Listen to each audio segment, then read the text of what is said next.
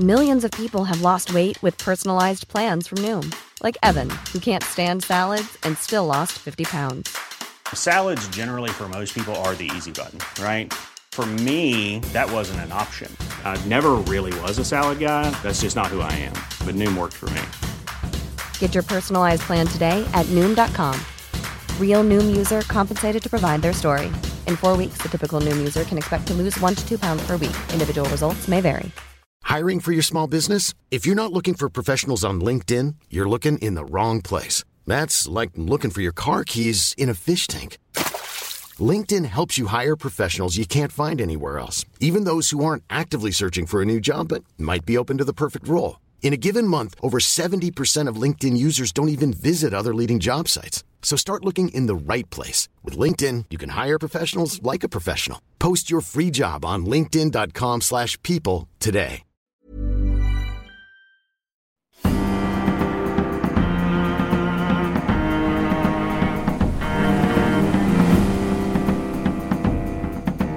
From the Society for Nautical Research in partnership with Lloyd's Register Foundation, I'm Sam Willis, and this is the Mariner's Mirror podcast, the world's number one podcast dedicated to all of maritime history.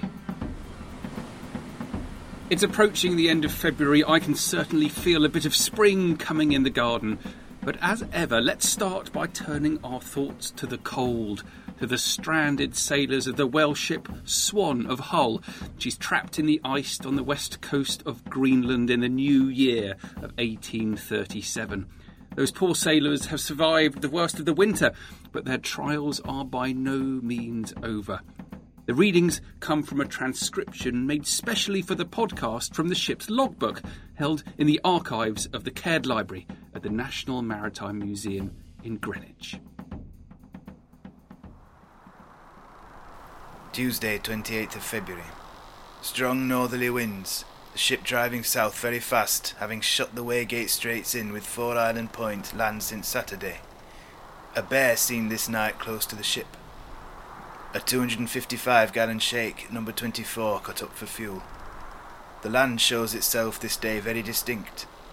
Four Island Point bearing per compass southeast distant 25 miles, thermometer 30 degrees below zero. Latitude by observation 70 degrees by 25 north. Saturday, 4th of March. Strong breezes with thick hazy weather, the ship driving south. Middle and latter parts strong gale with a great drift of snow which has prevented our seeing any great distance. Forty-seven bergs were counted from the deck yesterday, some of them inshore of us, and the others extending as the winds at our larboard quarter. Thermometer 14 degrees below zero. This week it's sea shanties. What on earth is going on? Those of you with an eye on the news and on social media will know that the major craze which has actually taken the world by storm, that's not a joke, it's true, is for sea shanties. It's almost unbelievable. In fact, I think it's it is completely unbelievable. It all happened when a Scottish postman, Nathan Evans, his life changed overnight when he posted a TikTok video of him singing the famous sea shanty The Wellerman. It was viewed very quickly over 9 million times and sparked a huge trend with thousands of different versions of the song appearing from all over the world, including some of the most famous names in music. Nathan then signed a record deal with Polydor and released The Wellerman as a debut track and also a remix of it, which no doubt you will have heard on the radio. If you don't have any idea what I'm talking about, then just sit down and Google Wellerman, and particularly Wellerman TikTok, and you'll see what all the fuss is about. The song's fascinating. It's a well known whaling song from the 1860s from New Zealand. The song frequently refers to Weller men. They're supply ships owned by the Weller brothers. That's Edward, George, and Joseph Weller. They're all English born. They had migrated to Sydney and then headed further east, and in 1829 founded a whaling station in Otakou, uh, near modern Dunedin, in the South Island of New Zealand. That's a full 17 years before the first British settlement of Dunedin. So these guys are real pioneers. From 1833, they sell provisions to whalers in New Zealand from their base at Otakou, uh, which they named Otago um, for the local Maori pronunciation. In its heyday in 1834, their whaling station was producing 310 tons of whale oil a year, and it became the centre of a network of seven different stations, all highly profitable. Uh, at Otago alone, they employed 85 people. But their success didn't last because the colony of New Zealand was not actually declared until 1840. So the Weller brothers were treated as foreign traders and they were affected by ruinous British import tariffs on their whale oil. They were declared bankrupt in 1840 and the station closed in 1841. So, this song, long lasting though it may actually be, refers to just a glimmer of time in the Pacific whaling trade around New Zealand. The song's lyrics describe a whaling ship called the Billy of Tea and hunting for a right whale and the crew's hopes for a Weller man. That's a supply ship sent by the Weller brothers who bring them luxuries. They bring them sugar and tea and rum. The song is particularly noticeable for its reference to tonguing. That's the practice of cutting strips of whale blubber to render into oil. So that at least is the great story of the Weller man. And, of course, you've guessed it, we've done our own version of the shanty. And here it is. It's a bit of me, it's a bit of Gerry Smyth. He's our guest historian who will be talking about the history of sea shanties in a minute. And it's also a bit of Jamie White, our sound editor, who has also blended the whole thing together.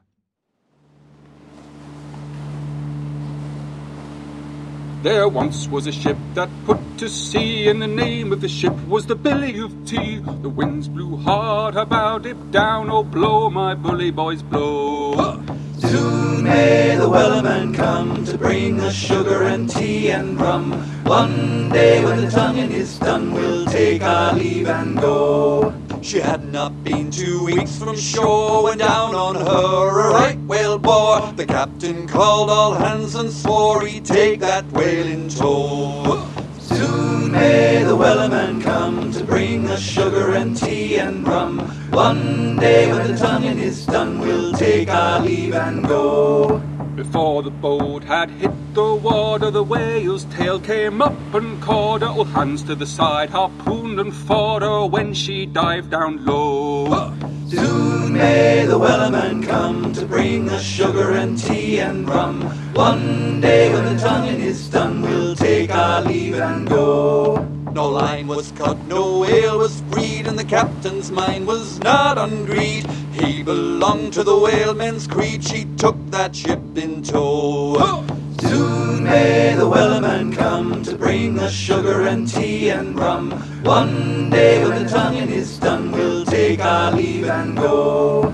For forty days or even more, the line went slack, then tight once more. All boats were lost, there were only four, and still that whale did go. May the Wellerman come to bring us sugar and tea and rum. One day when the tonguing is done, we'll take our leave and go. As far as I've heard, the fight's still on, the line's not cut and the whale's not gone. The Wellerman makes his regular call to encourage the captain, crew, and all. Soon may the Wellerman come to bring us sugar and tea and rum. One day when the tonguing is done, we'll take our leave and go. Soon may the Wellerman come to bring us sugar and tea and rum. One day when the tonguing is done, we'll take our leave and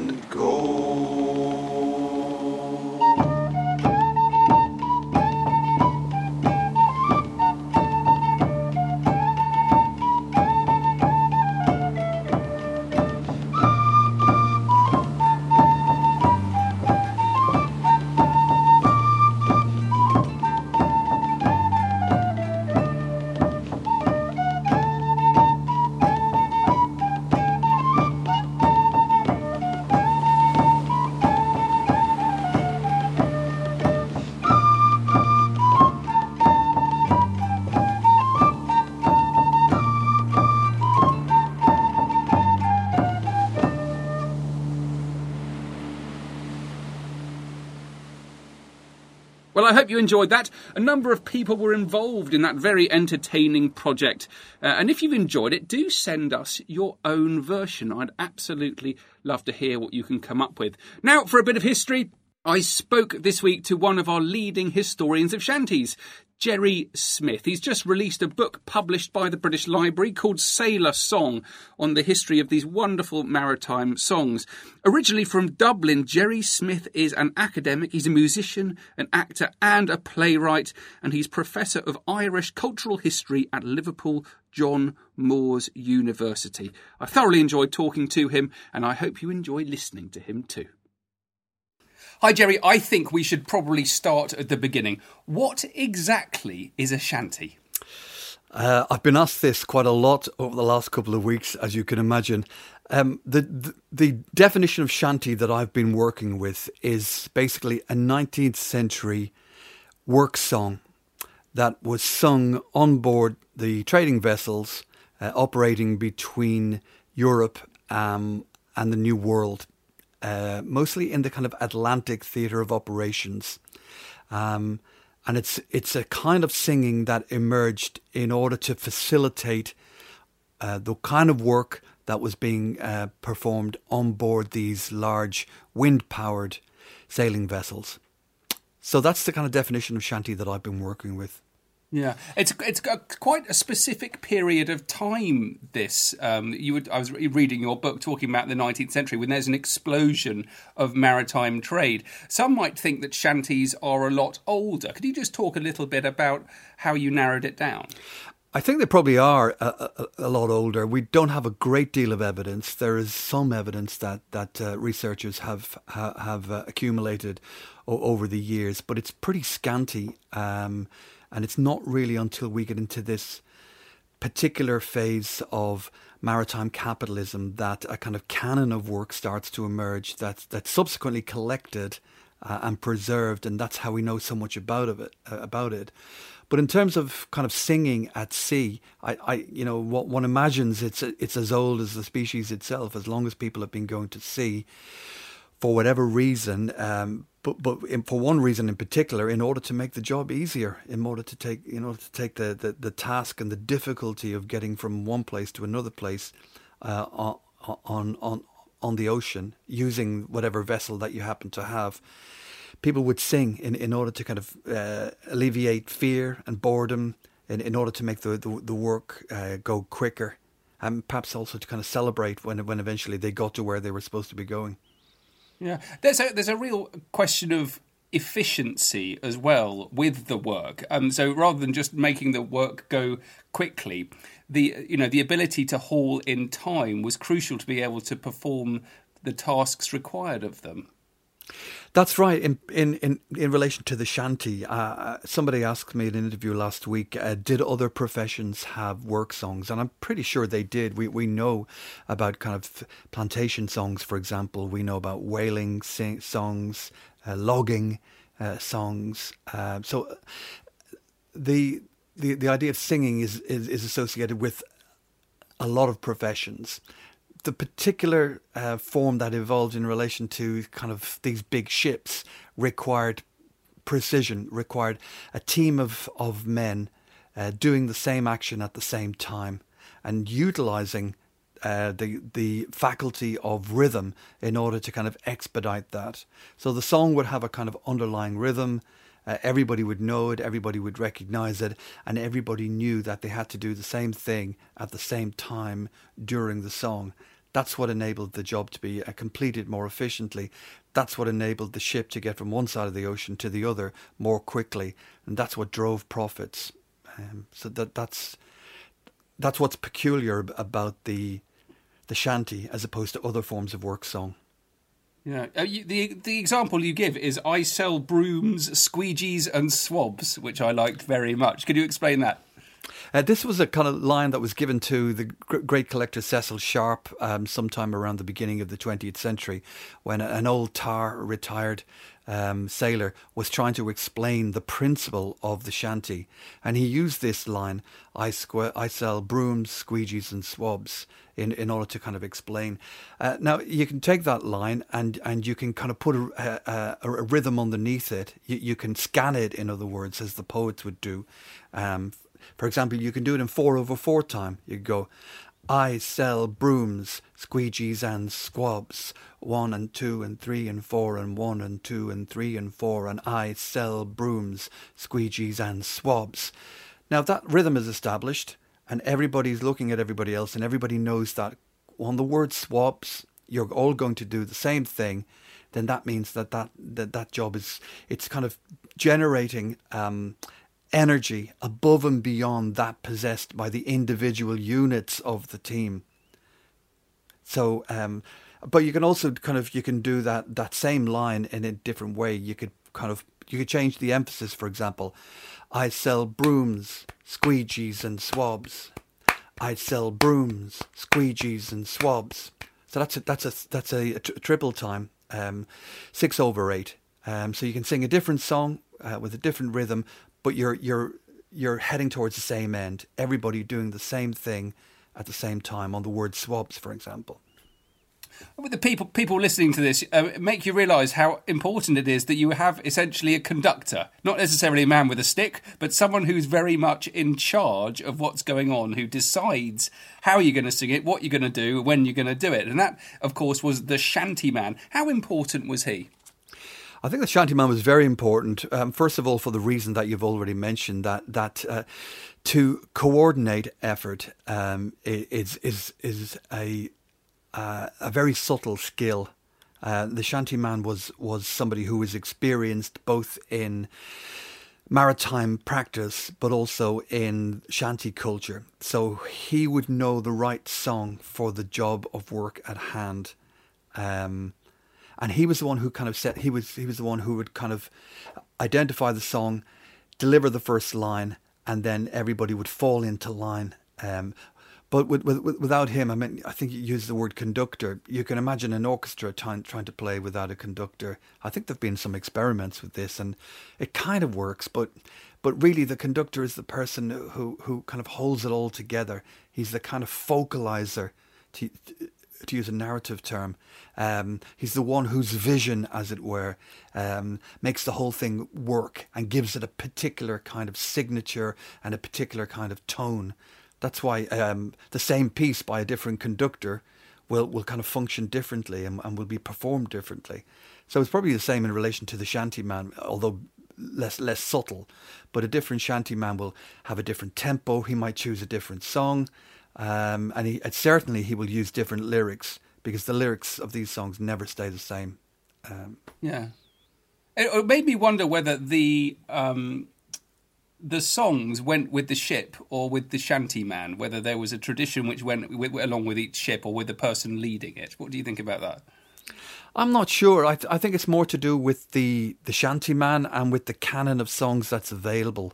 Um, I, I don't doubt that there were different versions of songs sung on different vessels.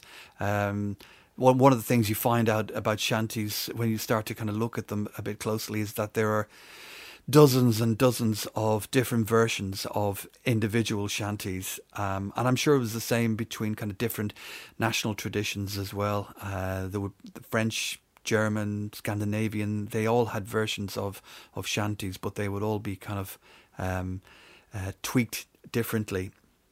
Um, so the answer to that is I don't really know. I, I guess a, sh- a, good shanty man would have a canon of songs uh, available to him, but people would be producing new lines and new new versions all the time. Um, um, many of the shanties were taken from kind of contemporary popular songs, uh, music hall, or um, you know, kind of uh, pop, popular songs, or sometimes art music from from the 19th century. So we'd have to come up with a a new set of lyrics or a kind of borrowed set of lyrics in order to fit the melody that that that was now uh, being being used. So it's a very fluid process and a very fragmented process. I, I, I think there's probably no hard and fast rule uh, to which one can kind of um, subscribe and say this is the way things actually were. Yeah. One of the things that really struck me was um, your uh, paragraphs on Capstan and Halyard songs. And I'd never really considered that there would be different types of shanties. I thought that was absolutely fascinating. Yeah, uh, I mean, whatever kind of jobs were were were, were needed on board the ship, um, the shanties were reserved for for for work.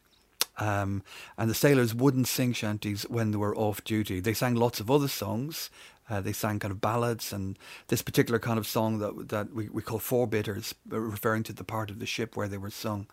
But w- when they were involved um, in in all those onboard tasks, it, it kind of makes sense that because there are different kinds of tasks, different kinds of songs would evolve to suit them.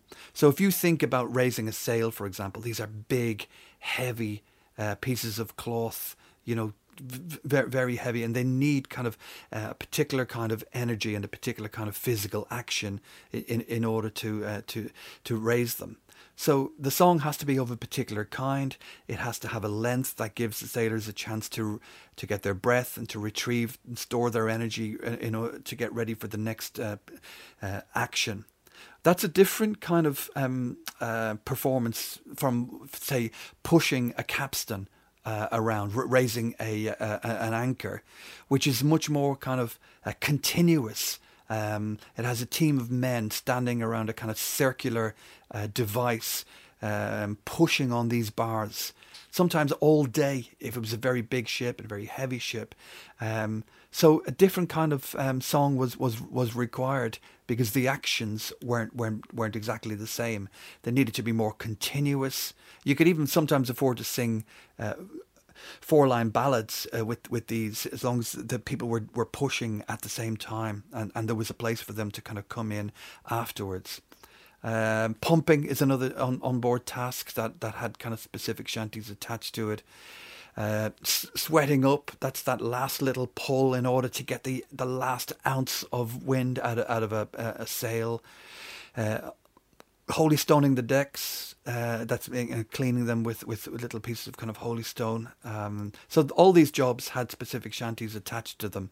There was probably a large amount of overlap, but nevertheless, that that explains why uh, different kinds of shanties evolved.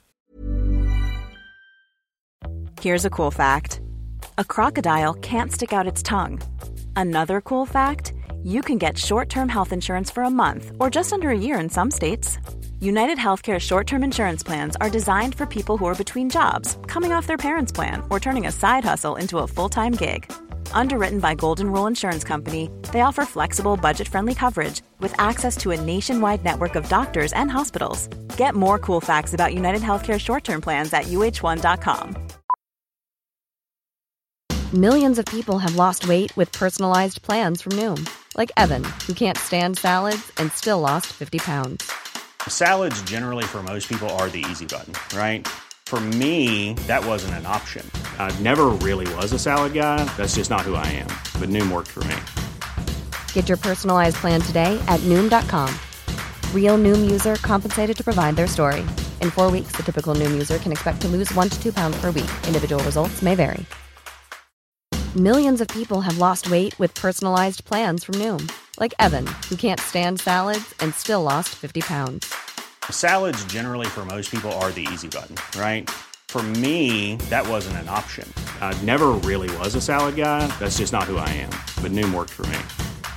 Get your personalized plan today at Noom.com. Real Noom user compensated to provide their story. In four weeks, the typical Noom user can expect to lose one to two pounds per week. Individual results may vary. Yeah, I was I was reading uh, recently a wonderful little account of um, a couple. I've forgotten their names now. It's really annoying. But they um, travelled around schools in the early years of the 20th century collecting playground songs sung by children. And uh, because of their work, there's now an amazing audio archive. They recorded them. They actually went around with a little early kind of cassette recorder. How were these shanties recorded? And I suppose there's a there's a, there's a follow up question to that it, in terms of how you can kind of recreate an authentic shanty, where they're just sort of reading the words and the music, you know, in, in any way can can recreate it. Um, well, if, if, if those collectors were going on recording, it must have been at least the 1920s, if not the 1930s or 40s, um, mm-hmm. uh, because uh, recording technology just wasn't up to the job um, b- before that. When, when the shanties first began to be collected in the 1870s and 1880s, people kind of went around and took it, took it down by hand, um, and they would they would um, um, hopefully have some musical talent which would enable them to transcribe the the melodies uh, and and to kind of salvage them. Um, and they would take down the words so far as they could get them. Sometimes asking uh, particular individuals to sing songs over, you know, two or three times. Um, as as as the the the kind of folk movement blossomed, the the collectors got more uh, dedicated, more professional, um, and, and probably more talented as well. So by the time you get to people like Percy Grainger and Cecil Sharp, they're they're very talented musicians who can hear and identify uh, and remember a melody, probably only with one one listen.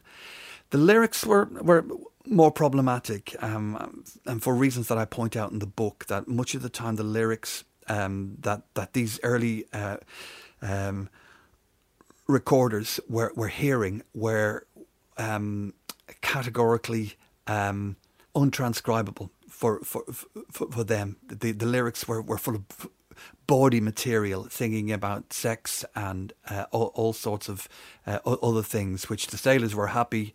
Uh, it's a very kind of male uh, uh, environment, quite violent, um, uh, and so on. So they were singing about about stuff that that that they were they were kind of happy with, but the the the collectors were hearing stuff that they weren't happy with. So either there was a bit there was a kind of degree of self censorship going on with with the, the the sailors. They would sing watered down versions for for the the the uh, collectors, or the collectors themselves would change words that that they heard. Uh, and, and, the answer to the kind of second or final part of your question is that it, it's a kind of forlorn hope to to to to to um, to try to identify a kind of authentic shanty uh, in that respect because there never was an authentic shanty in the first instance. I, I, I, I think there were songs that worked and that people knew um, in order to get the job done. Um, but that, that those shanties have never stayed the same in terms of their their melodies or their words or their tempo or any other aspect the kind of category of authenticity is something that belongs to a different kind of level of of of discourse or a different realm of discourse. It's much more associated with kind of or, with literary culture in which we can kind of point to a novel and say, you know, that's the novel that that uh, Conrad wrote. Okay, he may have revised it slightly here and there, but basically it it was written by him and it belongs to him, and we know the general kind of uh, shape and, and content of it. Whereas the shanties were, were changing all the time. They were changing, you know, from from work, from job to job, um, uh, and and from kind of moment to moment, from ship to ship, uh, all, all, the time. So th- there were kind of the basic outlines of shanties in, in place. These were the ones that the collectors collected. Um, but but but there was no no original to which they could refer back and say that's the real thing, and this one differs in this way. Yeah. It's a, a, true living tradition in the sense that you know it's alive and alive things move and they change and they're really really difficult to pin down. That's what I really like about this. You've got a little snatch of it, don't you? Yeah, absolutely. Yeah, yeah. Yeah. So not only do we have this fascinating history of shanties in general, which we've been talking about, but each each shanty itself is a wonderful story.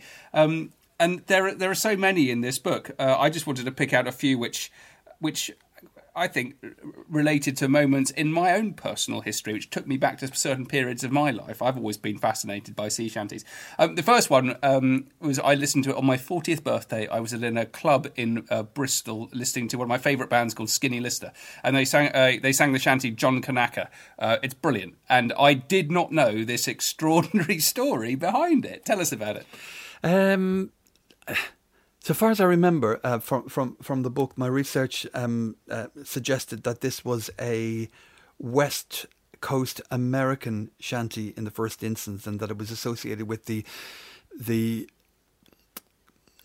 Hawaiian Islands um, and it was probably sung by the by the stevedores and hoosiers who who were uh, loading and unloading ships in in the uh, the, the port uh, the, the port cities along America's west coast, San Francisco and the like.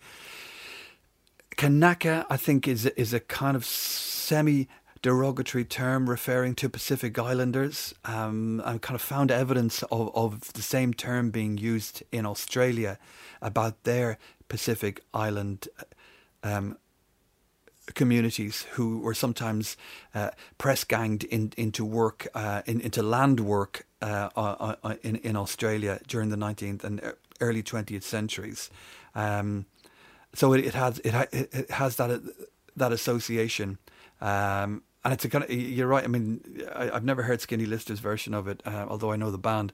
But it's a great song to sing, and it's got that really fantastic underlying rhythm, uh, which means you can have a lot of fun with it. And it's it's typical shanty. It's call and response.